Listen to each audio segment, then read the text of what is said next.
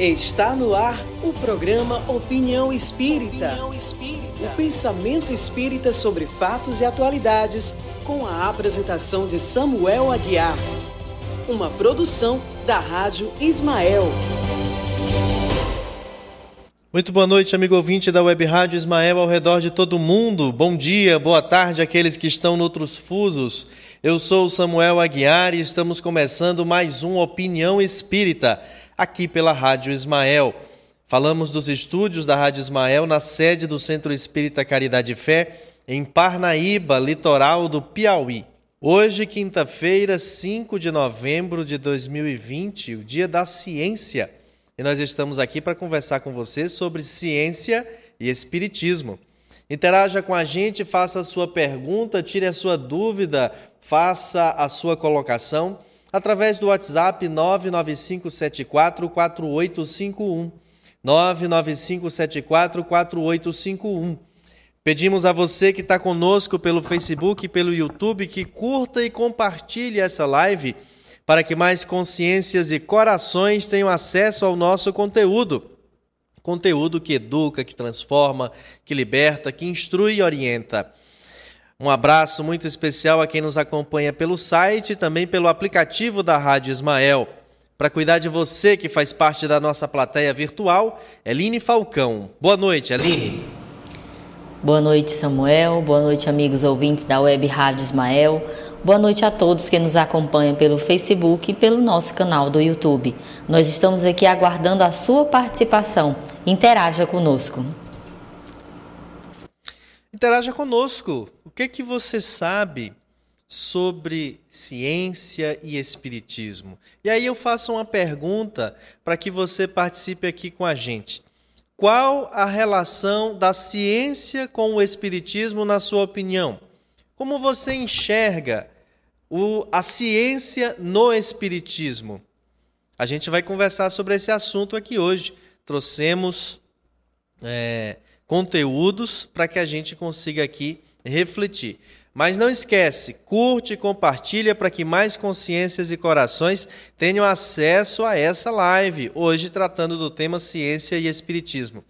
Nosso WhatsApp é o 995744851, DDD 86, você que está fora do Brasil é o 55, o código do país. Interage, participa com a gente, pode comentar lá também na página, na, na fanpage do Facebook da Rádio Ismael, como também lá na live pelo YouTube, e a gente vai colocar aqui a sua participação. Faça com que mais pessoas do seu círculo de contatos, amigos, familiares saibam que nós estamos conversando sobre esse assunto agora. E a gente conta com a sua participação. Olha, nós trouxemos aqui alguns, é, algumas citações extraídas de diversas obras e que foram compiladas no livro Espiritismo de A a Z. Então, Felipe, vamos trazer o primeiro, o primeiro slide, que é uma informação que os espíritos deram a Allan Kardec e que o Evandro Noleto Bezerra colocou lá na obra Instruções de Allan Kardec ao Movimento Espírita. Olha só essa definição. O conjunto dos raciocínios sobre os quais se apoiam os fatos constitui a ciência.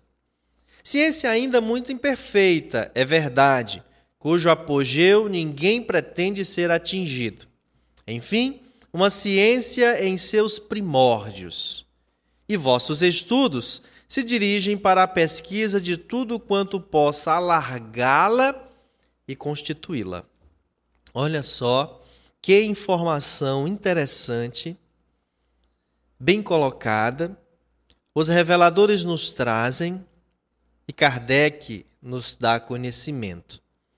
Veja, conjunto dos raciocínios sobre os quais se apoiam os fatos. Ora, sobre o que trata o Espiritismo? Os assuntos que ele trata são fundamentados, são organizados e, mais que isto, são pesquisados a partir de que método? Se apoia nos fatos? Então há uma ciência nisso. Neste dia em que falamos de ciência, neste dia em que falamos de ciência e espiritismo, Queremos convidar você, espírita, você que está assistindo agora a convite de alguém, seja ao vivo ou o vídeo gravado, e que fica se perguntando, afinal de contas, o que é o Espiritismo? É uma filosofia? É uma seita? É uma religião? É o quê? Sobre o que se fundamenta o Espiritismo? Eu lhe convido a refletir sobre esse texto. Olha só o conjunto dos raciocínios, perceba, sobre os quais se apoiam os fatos constitui a ciência. Por que que conjunto? Porque a ciência, ela apresenta ali o fato, o que determinadas correntes pensam sobre aquilo e o que que outras correntes pensam sobre aquilo lá, apresentando ponto contra ponto num método chamado de dialética a tese, a antítese, com a síntese e, claro, uma proposta conclusiva. Ciência ainda muito imperfeita, é verdade, cujo apogeu ninguém pretende ser atingido. Os Espíritos estão nos dizendo que, imperfeitos que somos, não temos como fazer uma ciência perfeita. Essa é uma colocação feita ali em meados do século XIX. Estamos no século XXI século 21.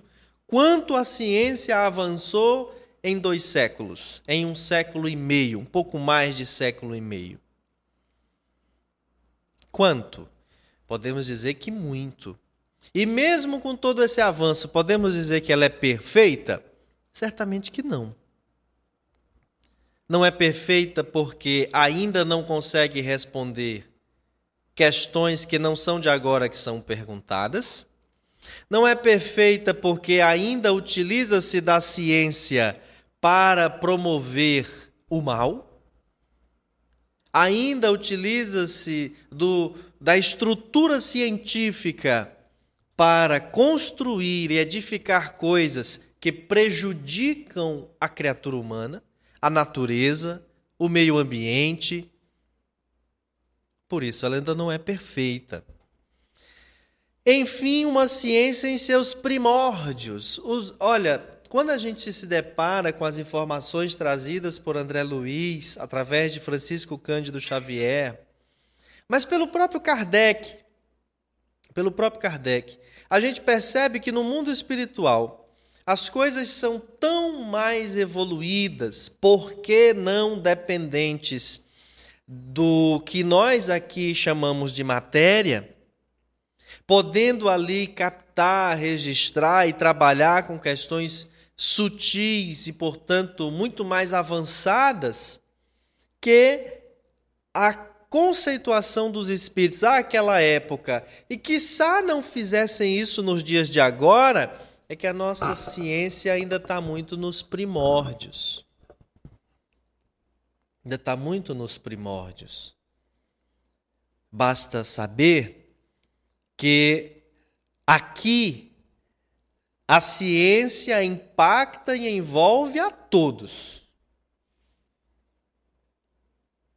Embora nem todos consigamos acessar grande parte dos produtos dessa ciência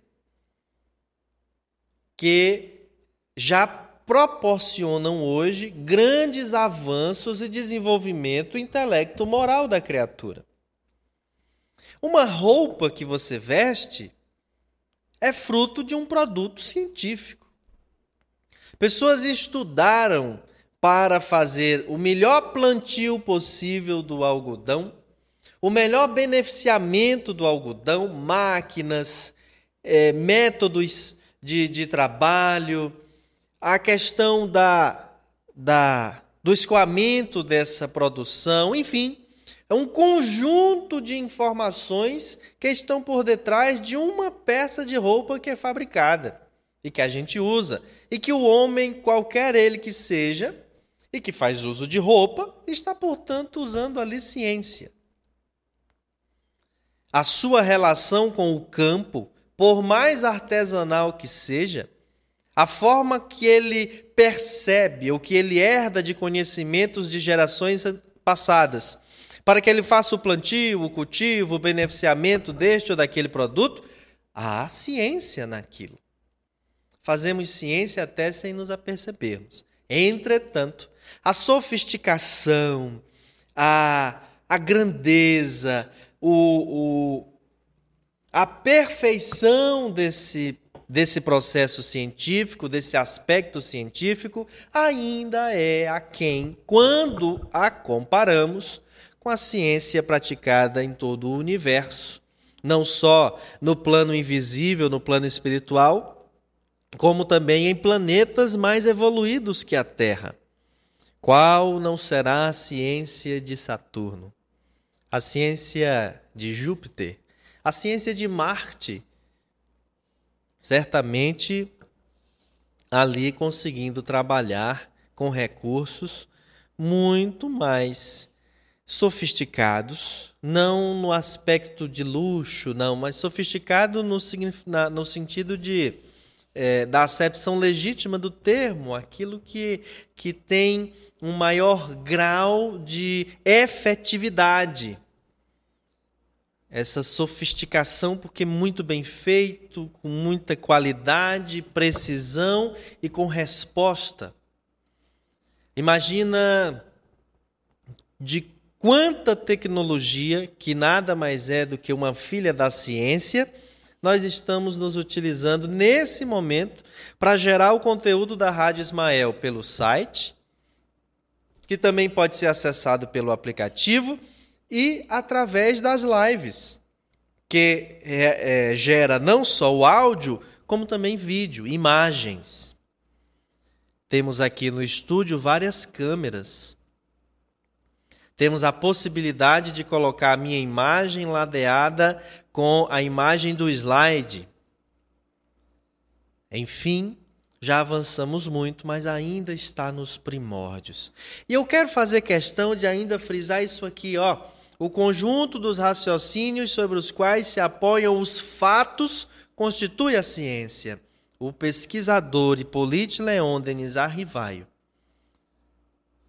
quando inicia o seu trabalho, em 1854, inicia suas pesquisas a convite de amigos, se debruça sobre tudo aquilo e em 1857 traz a lume a primeira edição do que ele vai intitular de O Livro dos Espíritos e assinar com o pseudônimo Allan Kardec, nos apresenta ciência pura no que tange o método utilizado para a organização daquele conteúdo. Indo adiante, nós vamos encontrar agora uma citação trazida por Carlos Torres Pastorino pela mediunidade de Divaldo Pereira Franco, quando Pastorino nos conceitua assim: a ciência procura demonstrar a relatividade do conhecimento em torno da verdade, que está além do campo da percepção finita do ser humano. Olha só. Relatividade do conhecimento em torno da verdade.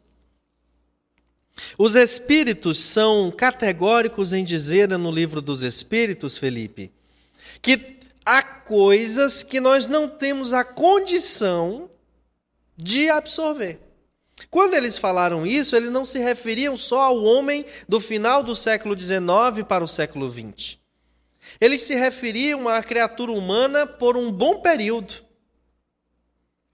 em que, não obstante os progressos intelectuais, o progresso moral ainda tardaria, como, como é costumeiro sabermos e notarmos, o que impede, portanto, da percepção, da compreensão de outros aspectos. Quantos de nós não nos rendemos ao conhecimento espírita? Veja, não é se render e ser espírita, é render-se ao conhecimento tão somente por questões de ordem moral. O orgulho, a vaidade, o egoísmo me impede de admitir publicamente que a manifestação mediúnica é legítima, que o espírito existe, que ele está em algum lugar, que ele interage com a gente. Percebe? Vamos falar sobre espiritismo e a pessoa pula bem acolá dizendo assim: pelo amor de Deus, não toque nesse assunto, não, que isso é coisa do demônio. E por que, que ela diz isso? Ela aprendeu assim. Endoculturados que somos, ela recebeu essa informação e assimila essa informação, e a sua ideia de religião é a ideia de time de futebol. Time de futebol você só torce para um. Por mais que é, em regiões como a nossa aqui, a gente é torcedor do time da nossa cidade, o Parnaíba. Que já teve o Paysandu, que já teve o Ferroviário, o Internacional. E também torce para os times de maior projeção nacional que a, a cultura televisiva e radiofônica nos apresentou. Os grandes times, o Flamengo, o São Paulo, o Botafogo, etc. Há pessoas que, cuja religião é assim. É, eu torço para o catolicismo, para o protestantismo, para o espiritismo. Nada que a outra religião disser, mostrar, comprovar, fizer, eu apoio, aprovo, porque só a minha religião é que é certa, é que salva, é que é correta e etc.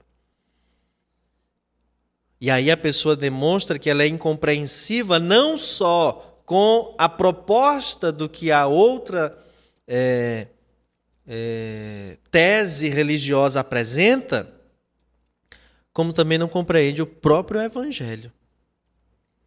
Posto que Jesus nos proporcionou um raciocínio muito mais amplo acerca da ideia de fé, de templo, de oração, de Deus.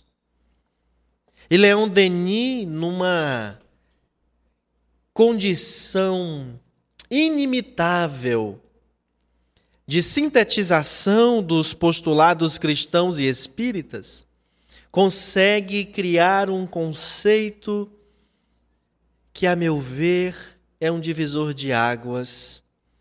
Para aqueles que, vindo de outras religiões ou de religião alguma, e encontra o Espiritismo, se depara com a seguinte síntese doutrinária: o verdadeiro cristão tem por templo o universo.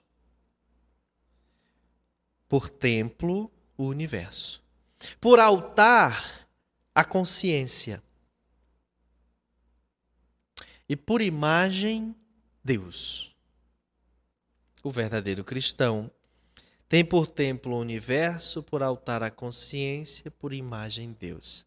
E por religião, o amor. Síntese extraordinária de Leon Denis. Então veja o que Pastorino diz através de Edivaldo. Vamos repetir para você. Olha só. Está lá na obra Impermanência e Imortalidade. A ciência procura demonstrar a relatividade do conhecimento em torno da verdade, que está além do campo da percepção finita do ser humano.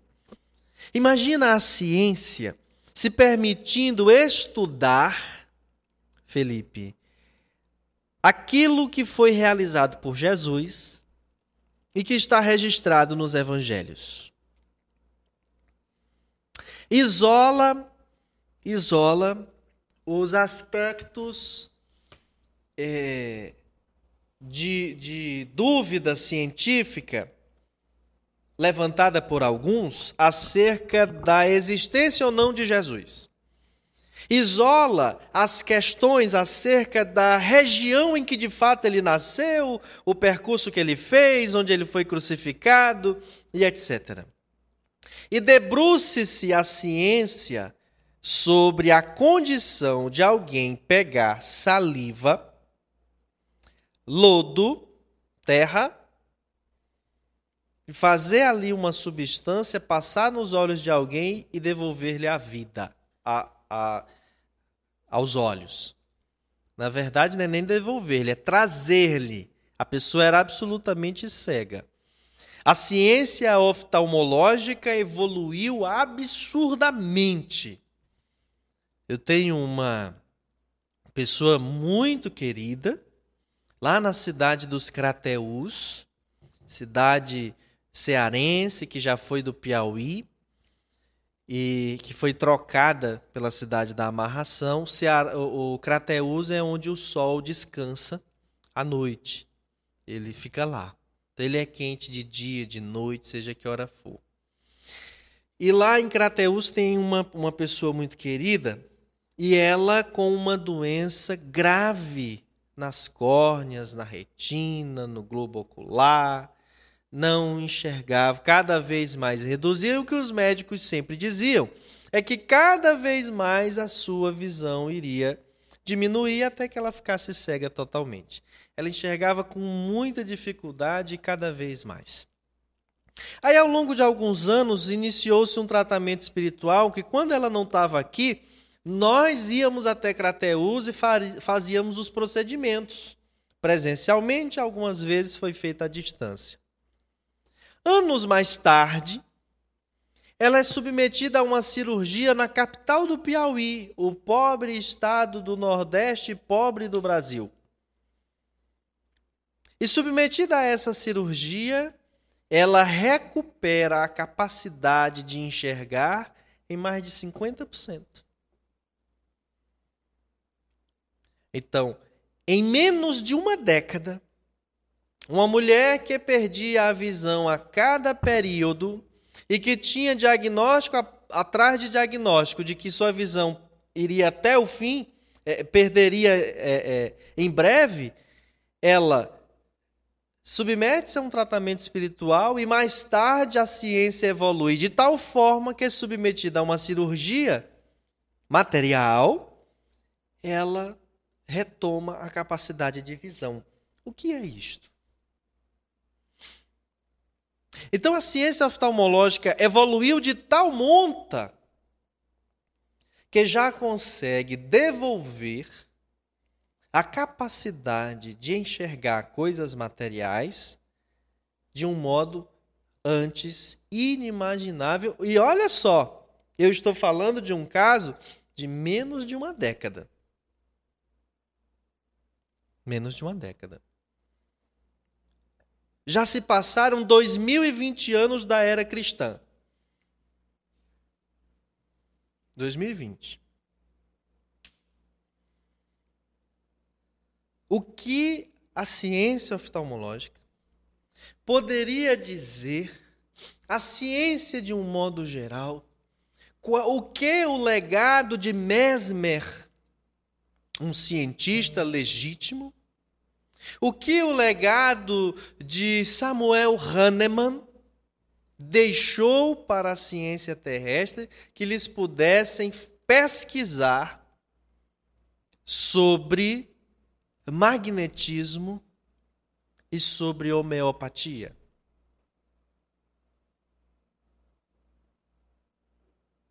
Quanto evoluiu a fitoterapia?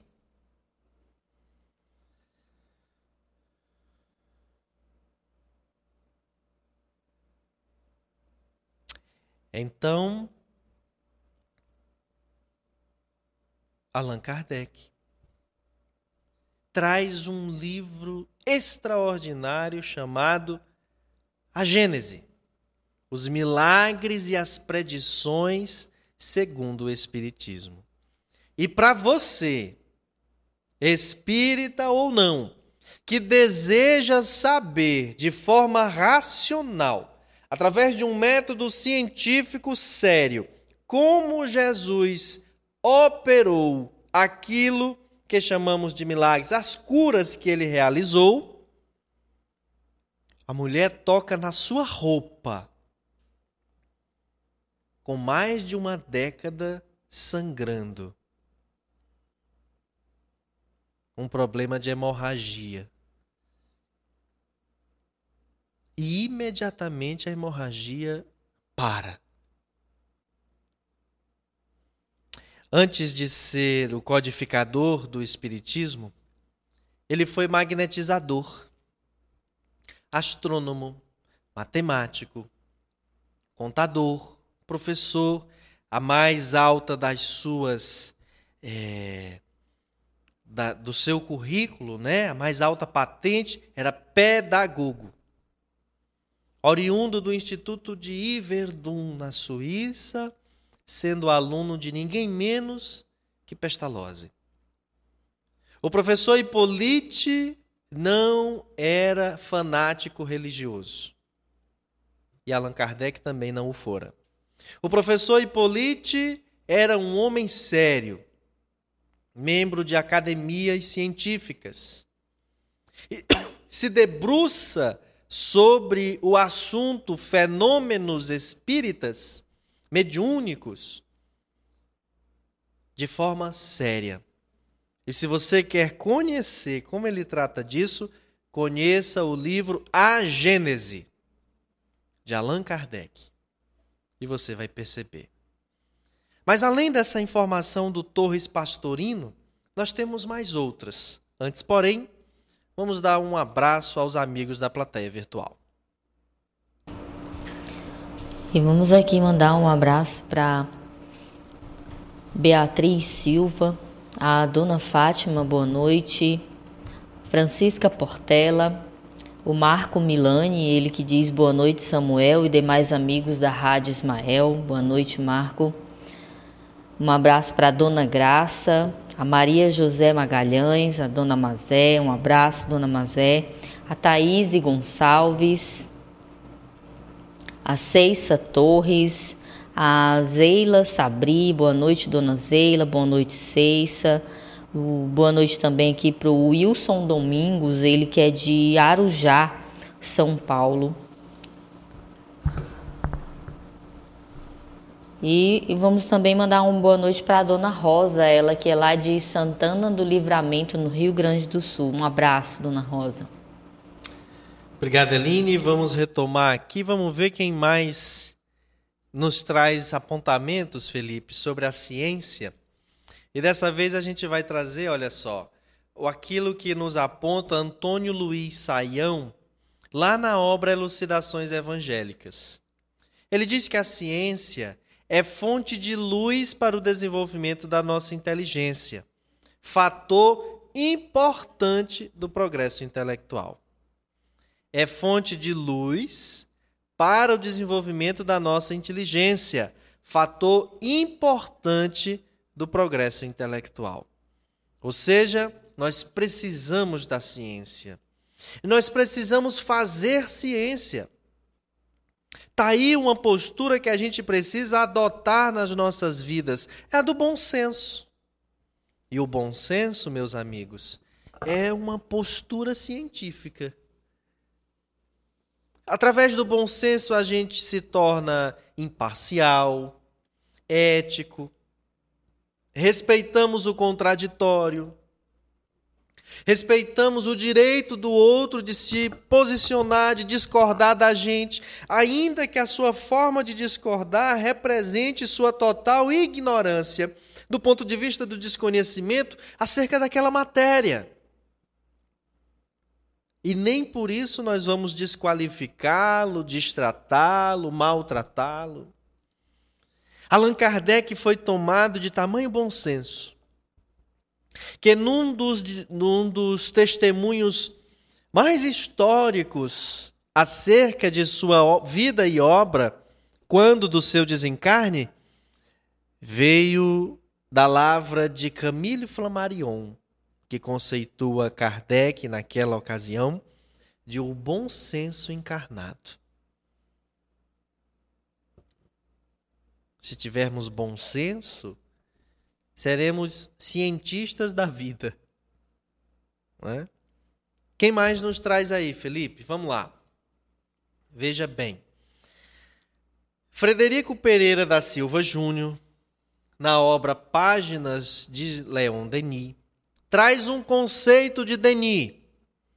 A ciência não é mais que o conjunto das concepções de um século.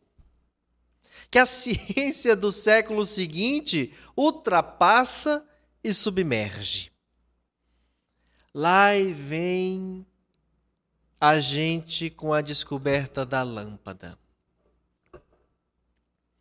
Qual é o tipo de lâmpada que nós temos hoje, Felipe? LED é a mais sofisticada, não é? LED.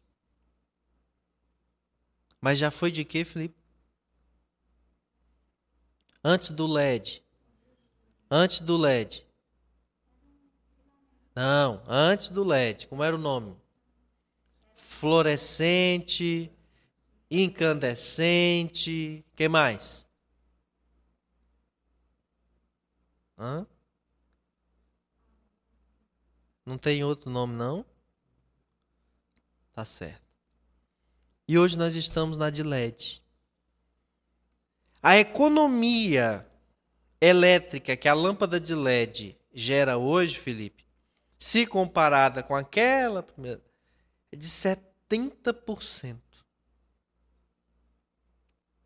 Mais econômica, mais durável. E mais, ilumina com mais qualidade. Não é, Felipe? Você que é cientista nato, é você é bacharel ou é licenciado? Seu curso é bacharelado ou é licenciatura? Felipe é bacharel em sistemas de informação ou é computação? Engenharia. Dona Ivone. Engenharia da computação, não é isso, Felipe? Meu Deus, eu estou diante do engenheiro e eu pensava que era qual. Ah, meu amigo. O Felipe é bacharel em engenharia da computação. E o Felipe hoje trabalha com computadores, notebooks, outros equipamentos eletroeletrônicos, né, Felipe? Fininho, com touch, né? E o primeiro computador, ele que é engenheiro, se ele tivesse encarnado naquela época do primeiro computador, o curso ia ser de construção civil da computação, porque era do tamanho de uma sala, né, Felipe? Primeiro computador, tamanho de uma sala. A pessoa entrava dentro do computador. Evoluiu. E evoluiu. Felipe formou quando, Felipe? 2016, qual é o século, Felipe? 2016? Esse, né? O 21, né, Felipe? Tá certo. Conta bem o Felipe, viu? Engenheiro da computação. Felipe, a, a ciência do século XX foi uma. A do 21 é outra. Você duvida que a do 22 vai ser outra a ponto de nós acharmos que a do 21 é, será absolutamente obsoleta, Felipe? Mas não tenha dúvida.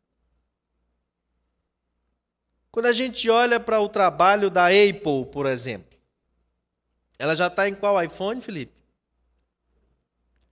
13, 12, iOS 12. Quem está aí ainda hoje usando o 6, o 5, e tem um equipamento extraordinário à mão, faz excelentes fotos, vídeos, é, é, documentos, etc. Você tem ideia do que faz, do que alguém faz com o 12? Eu lembro de quando eu tive o meu primeiro iPhone. Àquela época, um companheiro de televisão disse assim: Você está com um aparelho que é igual a um cérebro. E eu disse: como assim? Você usa quantos por cento do seu cérebro? Segundo as informações científicas. Pois é a mesma coisa do iPhone. Você não tem condições de usar tudo que ele oferece. E aí eu falei aqui do iOS, mas isso também se aplica ao Android lá, o, o, o Samsung S quanto agora? S20? Deixou a S10 da Chevrolet para trás. S20. Não é só o, o iOS, não. Estou só usando como exemplo, nem aqui fazendo propaganda de nada. Mas para lhe dizer que tem tanto recurso, Felipe, que a maioria das pessoas que precisa do telefone para enviar mensagens, principalmente através de aplicativos como é o WhatsApp. E você pode mandar o WhatsApp para a Rádio Ismael no 95744851. É, para fazer imagens, fotos ou vídeos. Para acessar redes sociais, né? páginas como o YouTube, onde você está assistindo a Rádio Ismael agora, Facebook e etc. Há quem use até, Felipe, sabe para quê? Para telefonar o, o, o, celular. Há quem use até para isso. É mais raro, mas há quem use. Mas a pessoa não usa todos os recursos que estão ali. Não usa. Quantos de nós, com um equipamento desse aqui, ainda usa vários outros recursos para poder anotar, para poder é, arquivar, produzir materiais. Olha, através disso aqui, Felipe, a gente faz uma reportagem para a TV, filma com ele, grava o áudio com ele, edita nele e transfere os dados pro, lá para o servidor da, da TV dele. O primeiro iPhone que eu tive, eu ainda era repórter de TV da então TV Antena 10 e comprei por isto. Porque na condição de repórter, estando num local em que acontecesse algo e que a equipe não estivesse ali a porta, eu não tivesse com o meu cinegrafista, com coisa, eu estaria a postos para fazer uma reportagem. Eu estaria com tudo aqui. Não só equipamento. Isso é progresso, isso é ciência pura. A qualidade das câmeras desse S10, S9, S20 do Android da Samsung, Felipe, é uma coisa impressionante. Não só da fotografia, como do vídeo muito superior àquelas fotos que nós fazíamos quando do advento da fotografia.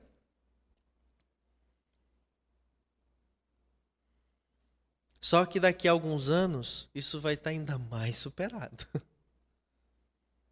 Ô Felipe, há 20 anos, há 20 anos, há 25 anos, você dizer para alguém que a pessoa poderia tirar a foto e já ver aqui na tela como ficou, era imaginável? Não era. Não era. Hoje é. Então, qual vai ser o futuro da fotografia daqui a um século? Qual vai ser? O futuro dos equipamentos que nós podemos tirar uma foto daqui a um século. Volta aí o, o, o, o slide. Por que, que eu falei disso tudo? A ciência não é mais que o conjunto das concepções de um século, que a ciência do século seguinte ultrapassa e submerge. Quando você quer usar a informação de que a ciência é a única que pode nos libertar, orientar, informar, tá aí a informação para você refletir. Tem mais gente falando, não tem, Felipe? Mostra aí pra gente. Olha só quem é agora. Quem nos fala agora é André Luiz. Através de quem? Francisco de Paula Cândido, o Chico Xavier. A ciência está lá no livro No Mundo Maior, viu? A ciência legítima é a conquista gradual das forças e operações da natureza que se mantinham ocultas à nossa acanhada apreensão. Olha só que forma extraordinária de conceituar isso. E como somos filhos do Deus revelador, infinito em grandeza, é de esperar tenhamos sempre à frente ilimitados campos de observação, cujas portas se abrirão ao nosso desejo de conhecimento, à maneira que engrandeçam nossos títulos meritórios. Você que está assistindo essa live pelo Facebook, pelo YouTube, como também você que está nos ouvindo no site ou no aplicativo, Anota aí para você pesquisar depois. Agora não, depois. É, significado de 3G, 4G e 5G. E você vai ver lá essa coisa da evolução. O que que representou o 3G, a tecnologia 3G? O que que nos foi possível fazer através da tecnologia 3G? E o que que nos foi possível fazer com a tecnologia 4G? E o que nos está sendo possível fazer com a tecnologia que ainda não chegou no Brasil, em definitivo, segundo entrevista que assisti há pouco, o que vai nos permitir fazer a tecnologia 5G. O Pedro Henrique Seligman, há anos atrás, apresentava a sua dissertação de mestrado sobre a TV interativa. Ele que mais tarde passou a ser doutorando em, em computação pela Universidade Federal do Ceará. Quando ele apresentou isso, essas pesquisas ainda engatinhavam no Brasil. E o que, que a gente tem hoje? No controle remoto tem um botão escrito Netflix. Né? E quando aperta naquele botão, já vai direto para o Netflix. E você assiste uma programação on demand. Né? Já tem no botão a tecla YouTube. On demand. Então, a coisa avança, progride ilimitados campos de observação, e veja o que diz: cujas portas se abrirão ao nosso desejo de conhecimento, à maneira que engrandeçam nossos títulos meritórios. Falei lá desde o primeiro slide, Felipe. Por que, que a gente não sabe mais? Por que, que a gente não faz mais? Por que, que a gente não pode ainda mais? Devido à nossa condição mento-moral. Devido à nossa condição mento-moral. Felipe, nós estamos diante de aparelhos sofisticadíssimos para exames de imagem do corpo humano, com uma precisão. E isso ainda não é tudo. E isso ainda não está disponível a muita gente. Só que não é só nessa ferramenta tecnológica que é possível isso acontecer. Felipe, eu vi. Tentai bem. Veja bem. Felipe, você está prestando atenção? Eu vi um espírito manifestar-se num médium e através do médium, com mãos apoiadas sobre uma maca, olhar o corpo do paciente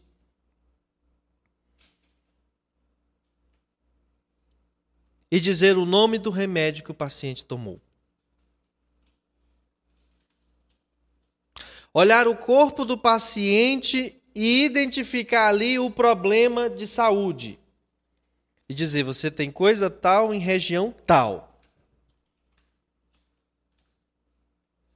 Eu vi. Que tecnologia é essa? Que ferramenta é essa? Que ciência é essa? Pode ir lá fazer o exame de imagem. O paciente chega e diz: Eu não consigo fazer o exame, eu não tenho dinheiro para pagar. O meu exame foi marcado para daqui a três meses. E eu estou com esse problema no ovário. Vamos tratar. Tá aí, o cisto tá aí, e ele é grande. E vamos tratar assim, assim, assim. Ao cabo de X sessões em que a pessoa veio para a magnetização, Felipe, o espírito disse: o cisto desmanchou. Acabou, não tem mais. Chega o período do exame, a pessoa consegue fazer o exame, sai o exame, o cisto não está lá. Que ciência é essa? Que tecnologia é essa?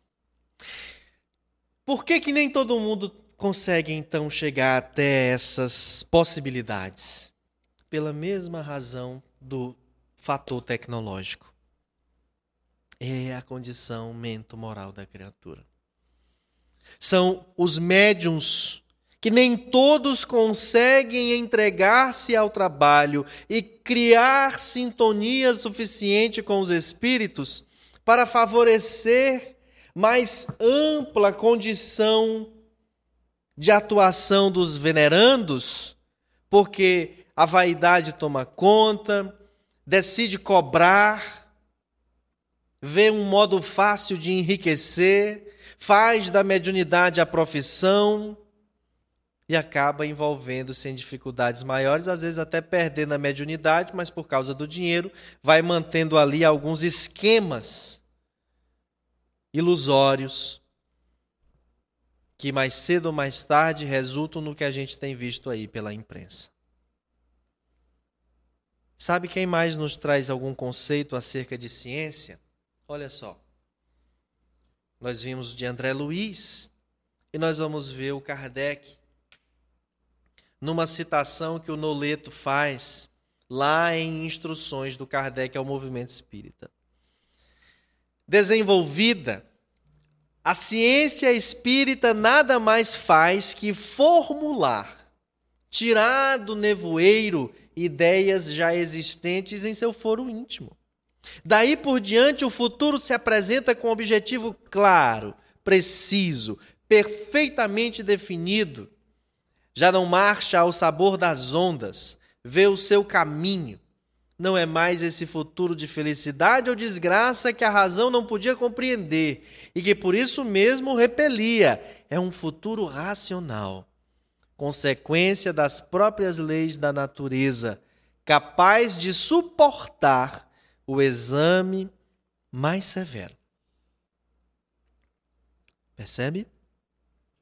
Capaz de suportar o exame mais severo. É por aí que a coisa anda. É por aí que a coisa funciona. E é assim que a gente vê a construção daquilo que é mais seguro, é basilar, é legítimo. Quem nos fala agora é Kardec no Livro dos Espíritos trazendo-nos a informação de que a ciência espírita compreende duas partes: experimental, uma, relativas às manifestações em geral, certo? filosófica, a outra, relativa às manifestações inteligentes. A união da ciência com o espiritismo se dá através desse fundamento aí, o Felipe. Experimental, uma relativa às manifestações em geral Então estava falando da parte experimental da ciência espírita, a mediunidade. Tecnologia de uma robustez e uma sofisticação que os equipamentos não vão conseguir alcançar. Olha, tem equipamentos que já grava a voz dos espíritos. Tem equipamento que já registra imagens de espíritos. E não é de agora. Como é que os equipamentos não vão chegar? Não vão. Ao mesmo grau do médium, não vão. Em planos como o da Terra, não vão. É tecnologia própria, atribuída somente a esse tipo de instrumento, o corpo humano por mais equivocado moralmente o indivíduo seja. A robustez mediúnica não está ligada a esse aspecto. Já a sofisticação do fenômeno, do conteúdo, esse está atrelado à ideia moral do indivíduo, do médium, do portador da mediunidade. Então, meus amigos, ciência e espiritismo, veja bem, a ciência espírita compreende duas partes. Experimental, uma, relativas às manifestações em geral, filosófica, outra, relativas às manifestações inteligentes. Lá no livro Alguém Chorou por Mim, Fernando Duó nos traz uma uma conceituação crítica à ciência materialista. O que é a ciência materialista? Aquela que se constrói sobre pilares que anulam o aspecto espiritual da vida, do ser, do planeta, da natureza. E ele diz: a ciência materialista é um antemural às indagações do pensamento ainda preso aos velhos prejuízos da humanidade. A ciência materialista é a parte ainda atrasada da ciência. E quem faz a ciência materialista? Pseudos cientistas aqueles que põem a sua visão à frente dos fatos. Anula o fato. Anula. E deixa somente a sua visão. O cientista, o pesquisador, ele, por mais que tenha interesse no assunto, paixão por aquele assunto, desejo naquele assunto, a sua postura é neutra. Ele vai, Felipe, aberto a todas as possibilidades de descoberta daquele assunto. Se ele vai cheio de preconceitos, de ideias preconcebidas, ele precisa ir cheio de conteúdos, sabendo que tem gente que defende, que tem gente que recusa, e ele vai ali sabedor com senso crítico formado, para ele não ficar nem fanático para a ala dos que defende, nem fanático para a ala dos que acusam. Esse é o pesquisador. A gente aprende isso nos primeiros anos da, da graduação de qualquer curso superior. Quando aprendendo sobre metodologia científica, vamos descobrir que para a gente pesquisar e resultar num assunto, numa monografia, é preciso que a gente deixe de lado paixões, ideologias ou apego a elas. É preciso que a gente até questione circunstâncias. Olha, não me parece. A partir das percepções que fazemos, mas para isso precisa leitura. Aí o Samuel passa quatro anos no curso normal pedagógico, um ano fazendo cursinho, se preparando para o vestibular, adentra a faculdade de pedagogia, descobre que a faculdade está ali, a universidade, o propósito dela é mesmo instigar o raciocínio, o bom senso, quem cuida mesmo da parte metodológica é lá o curso normal, por isso o ensino técnico não pode ser desprezado. Precisa acontecer, é quem nos, nos ensina o beabá das coisas. E res, resulta a, o seu trabalho fazendo uma monografia, pesquisando sobre a história de vida de uma pessoa e, sobretudo, com foco na, na, no seu fazer pedagógico, de um professor que conseguia obter dos seus alunos, por onde passou, por onde passou, no ensino médio e no ensino superior, um grau de envolvimento do aluno com o conteúdo acima do comum as pessoas gostavam tanto da sua abordagem metodológica que conseguiam gostar de uma disciplina que não é uma disciplina apaixonante é, de forma comum. Vamos falar sobre biologia. Ivana, Felipe, Aline e eu nessa sala. Ivana, você gosta de biologia? Tem afinidade com biologia? Felipe, você gosta da biologia? Tem afinidade com a biologia? Eline gosta da biologia, tem afinidade com a biologia. Nós temos uma que gosta, que é a Ivana. Você não viu, mas ela sacudiu a cabeça dizendo que sim. O Felipe disse que mais ou menos, ele é engenheiro da computação. A vida que ele cuida é artificial. A Eline disse que não, eu também não. Não tenho nada contra a biologia, estudei muito pouco biologia. Na oitava série do, do Roland Jacó, no primeiro ano da, da escola normal, e depois no cursinho para fazer o vestibular, mas foi muito pouco. Tenho nada contra, acho legal. Mas quando entra lá naqueles assuntos assim, que, cujos nomes parecem com certas coisas da língua portuguesa, né, lá das mesóclises, próclises e ênclises, tem até uma menina que é voluntária na SESBEM, que ela é parenta de um dos reinos que existe, né? Reino Monera, lá nós temos a Monara. E aí, veja bem, quatro pessoas, só uma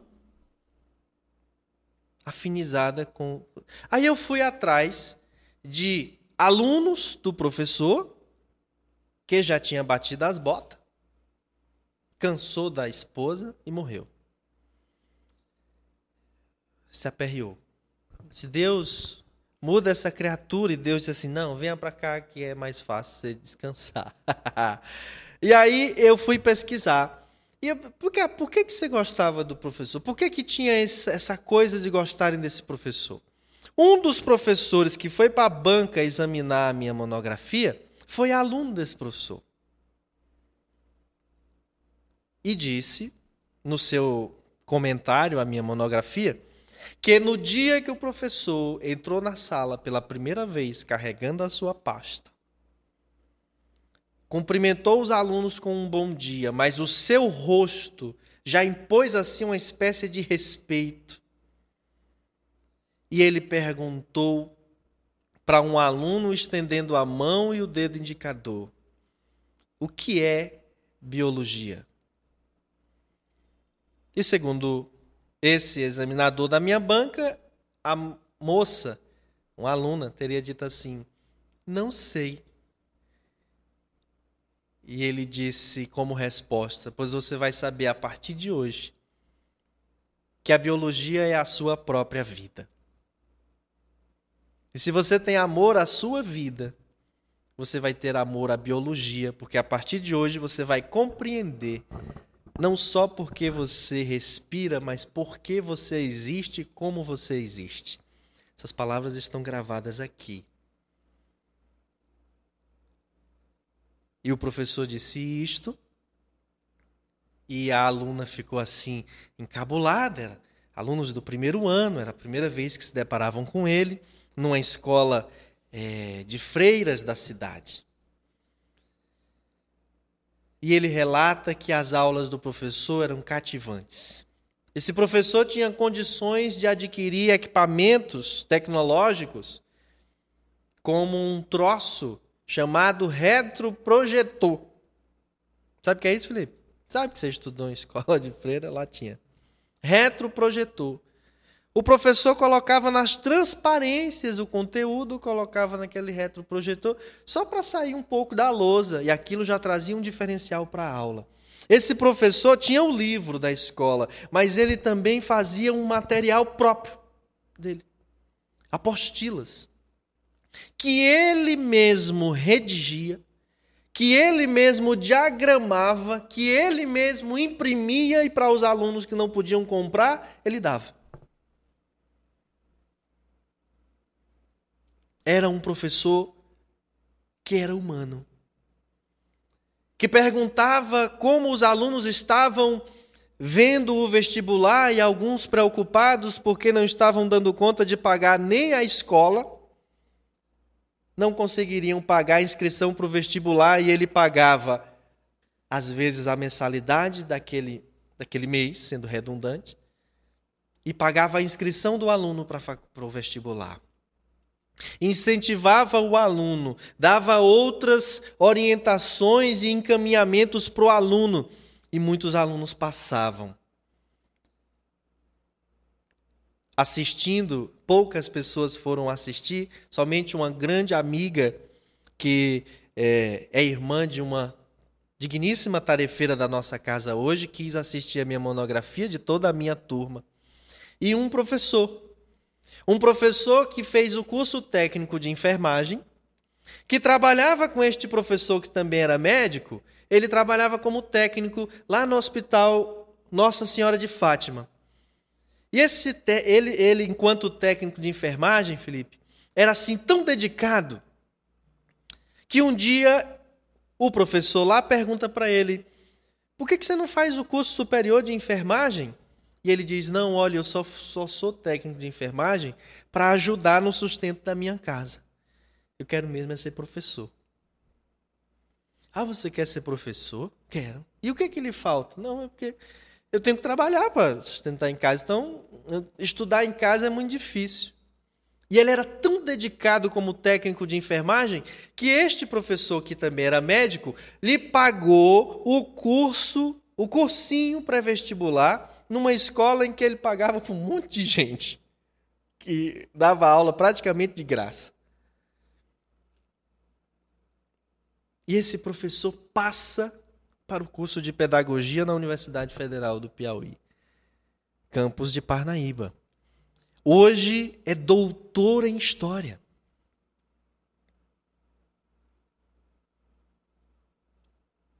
Aliás, fazendo o seu pós-doutorado.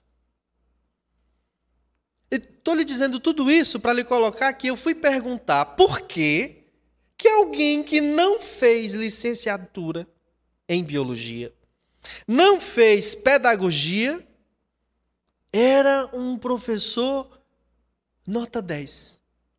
Por que os alunos gostavam tanto desse professor?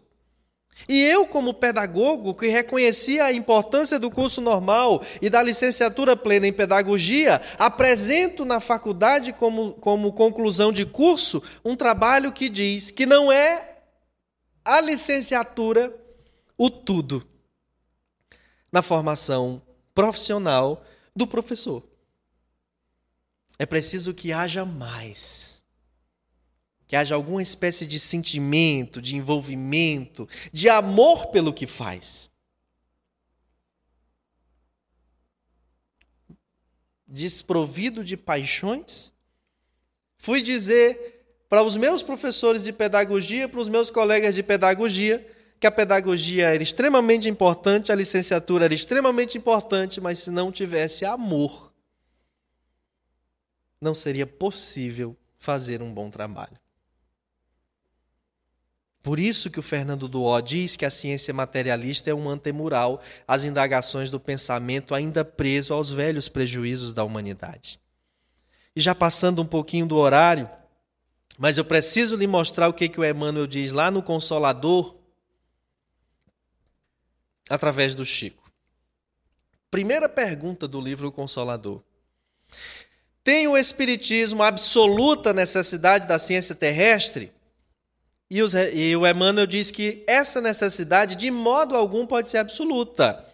O concurso científico é sempre útil quando oriundo da consciência esclarecida e da sinceridade do coração.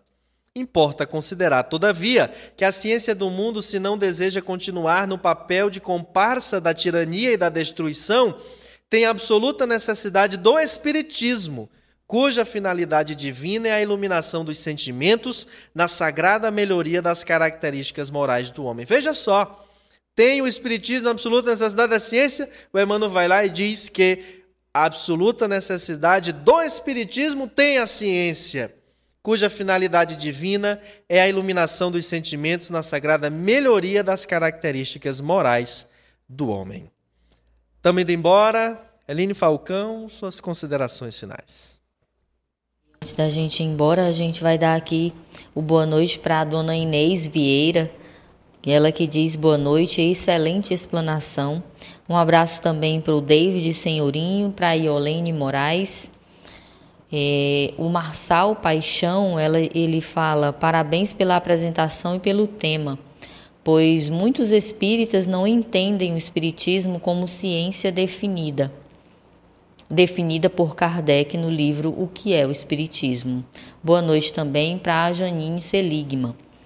Aqui no nosso WhatsApp, a Ara Shane, ela diz ciência, homem, espiritismo, uma religião boa e bastante procurada por pessoas que querem se comunicar.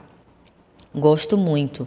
Boa noite, Rádio Ismael, é, do bairro Nova Parnaíba. E a Rosa, ela fala que quando ela era criança, e já faz tempo, viu, Samuel? É, o pai dela falava que um dia é, elas iriam falar no telefone vendo as pessoas. E antigamente somente as pessoas abastadas é, que tinham os telefones. Ela não sabia nem o que, que era aquilo.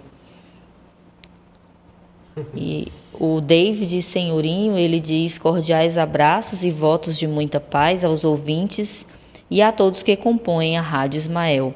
Agradecimentos ao nosso querido e estimado amigo Kardec, que nos trouxe essa cadeia sobre essa candeia sobre o alqueire que tanto nos ajuda. Muito bom. Vê se dá para eu mostrar isso aqui, Felipe. Olha só, Marco Milani me, me enviou. É a revista O Dirigente Espírita da USE e a capa é Ciência Espírita. Tem aí, ó, pessoa sentada com a lanterna apontada, né?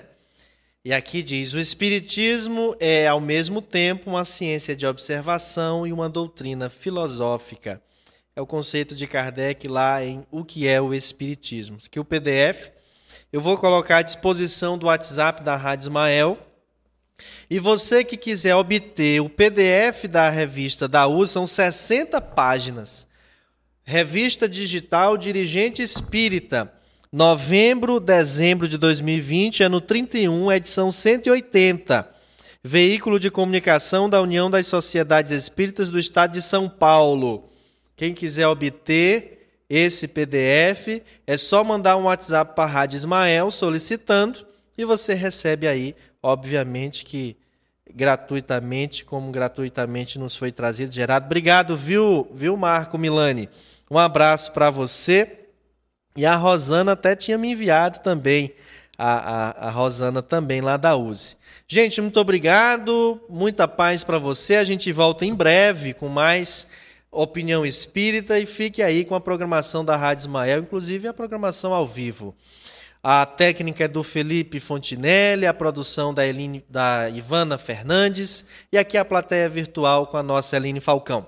Beijo no seu coração, muita paz para a sua vida e para o seu lar e até uma próxima oportunidade.